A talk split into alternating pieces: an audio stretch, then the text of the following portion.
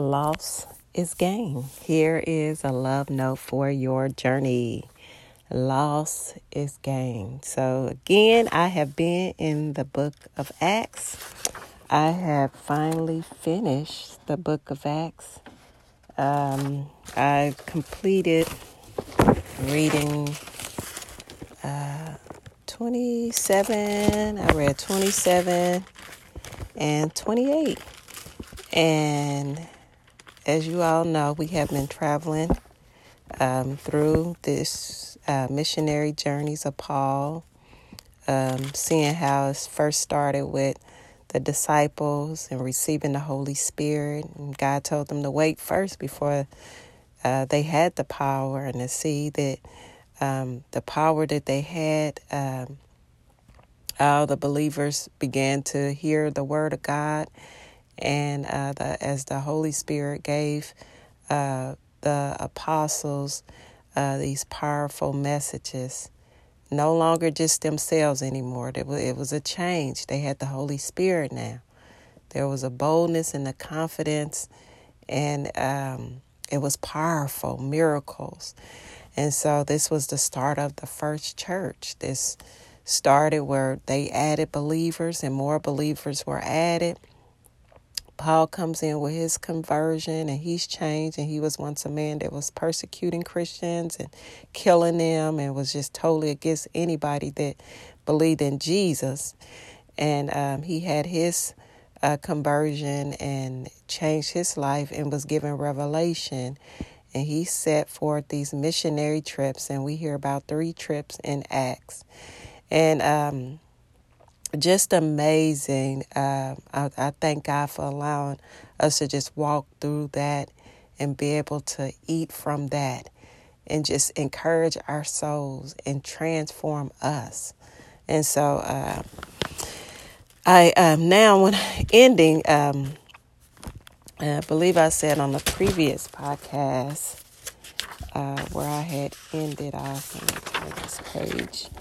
Uh, let's see what we had here. Uh, oh, God will slap you.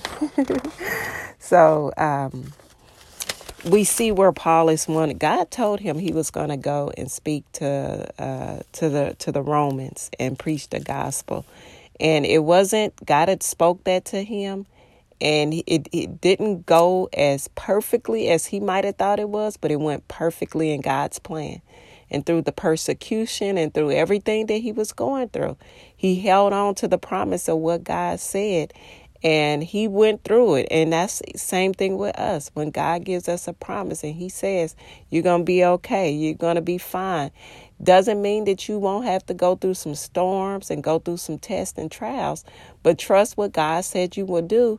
Be open to the way that it might happen it might not fall in the place that you would think or go exactly the way you think it should, but if you spirit led, Paul was a man that was spirit led.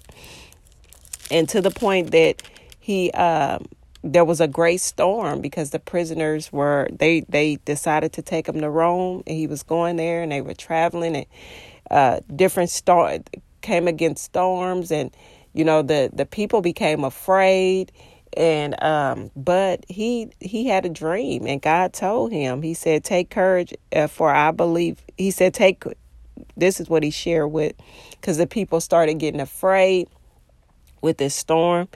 And he said uh he said so take courage for i believe and this is in 27 god it will be uh, just as he said um, but it will be shipwrecked on the island. I'm sorry, I should have went to the previous one. In 23, he said, For last night, an angel of God, whom I belong, uh, I, and I serve, stood beside me and said, Don't be afraid, Paul, for you will surely stand trial before Caesar. More, what's more, what's more, God in his goodness has granted safety to everyone selling with you. So take courage, for I believe God. It will be just as He said, but we will be shipwrecked on the island. And they were. And he encouraged the people. He encouraged them, like, I believe this is the guy I serve. And that's how we have to be. I was telling my client, I said, Paul is no better than us. We are the same. We are alike. You know, he was given all this revelation. We get revelation. We might not have the all the revelation that Paul had, but we're no different. We have the same Holy Spirit. Paul without the Holy Spirit, he's just a regular person. Us without the Holy Spirit, we are a lost person. But we have the Holy Spirit, and that changes us. And so, just as he went, because he he was being spirit led, he encouraged them. Now he's still as a prisoner on uh on these ships, and he is still ministering. He is still there looking at him and thinking that he's a murderer and he's all these kind of things that he's going on trial for. But Paul is still, he's being encouraged. He even had to encourage them to eat. They got all like, hadn't ate for weeks. And he was like, you know, you all are worried about, you need to eat something. He cheered them up, cheered the prisoners, the people on there. He just was still in ministry in spite of the storms. And he held on, and that's what we have to be in spite of the storms that we go through in life. And you and that's where I came as I was sitting there and I finished this. The Lord gave me uh, the title of this Lost is gain. And so even when they got to the point that after a while they started throwing cargo and things off of the ship, but he already knew that hey, their lives are going to be spared. And because they were with Paul and Paul's life was spared because he was going to Rome to preach, they were saved. And he did, and, and the ship, it did fall apart, but everybody escaped. And so when you look, and I look at this and I just go over, uh, just reflecting, all that might look like a loss was gain when it comes to Christ.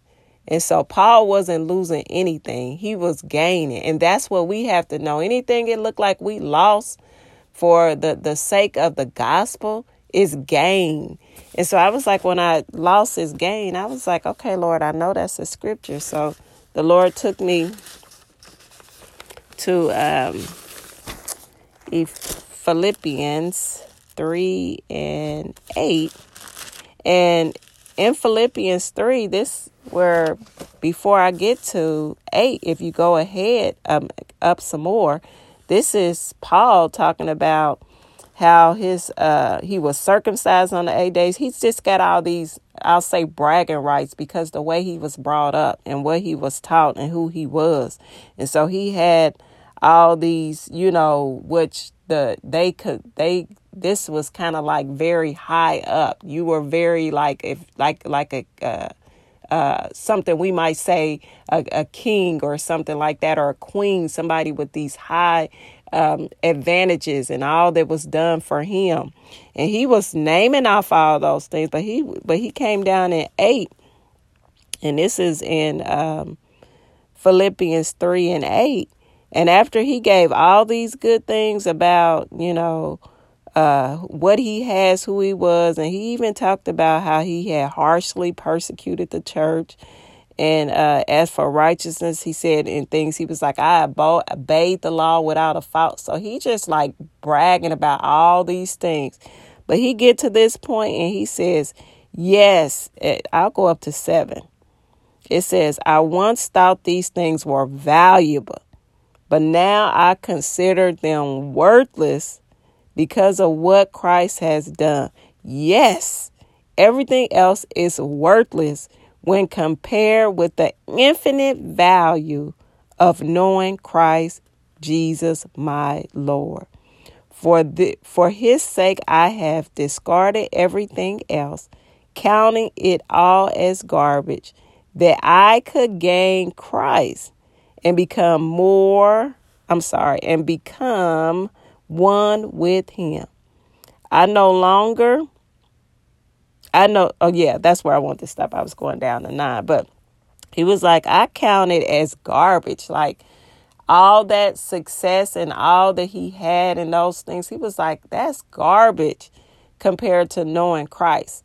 And that's how we had to look. Things that we value here, that we esteem higher to the value of knowing Christ, to know Christ Another thing I was telling my client this last night, I said, Oh, I said, I uh I feel so rich. I said, and I'm not talking about with the bank account and things like that, which God wants blessings and want us to be prosperous and all that.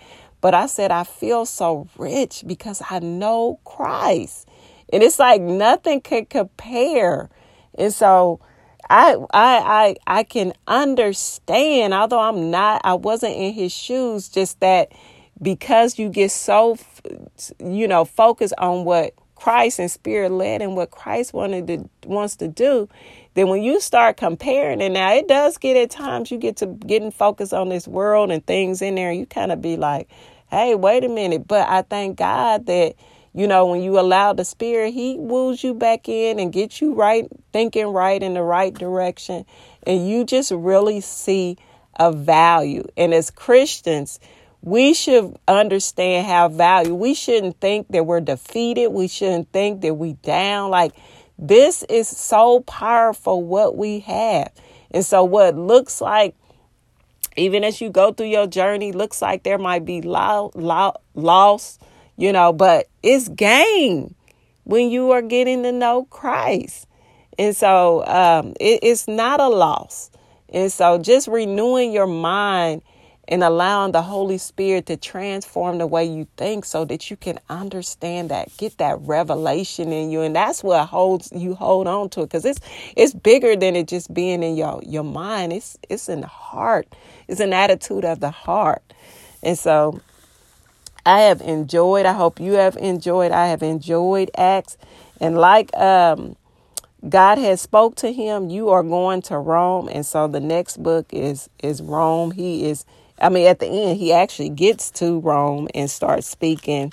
And it was amazing, too, that as he was taking this journey, they really, um, he did miracles still.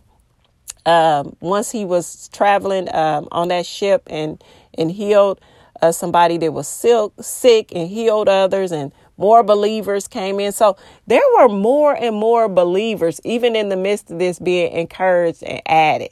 Like it, it, it was this was started, what God started, is like a fire.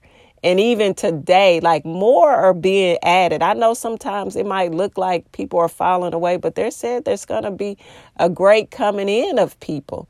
And so I believe that what was starting and just hearing this, this is just helps me in a way to pray, in a way to still be encouraged that what the the first uh, Christians, the first uh, church done, that that still is living on today. That it's not gone. That power is still living.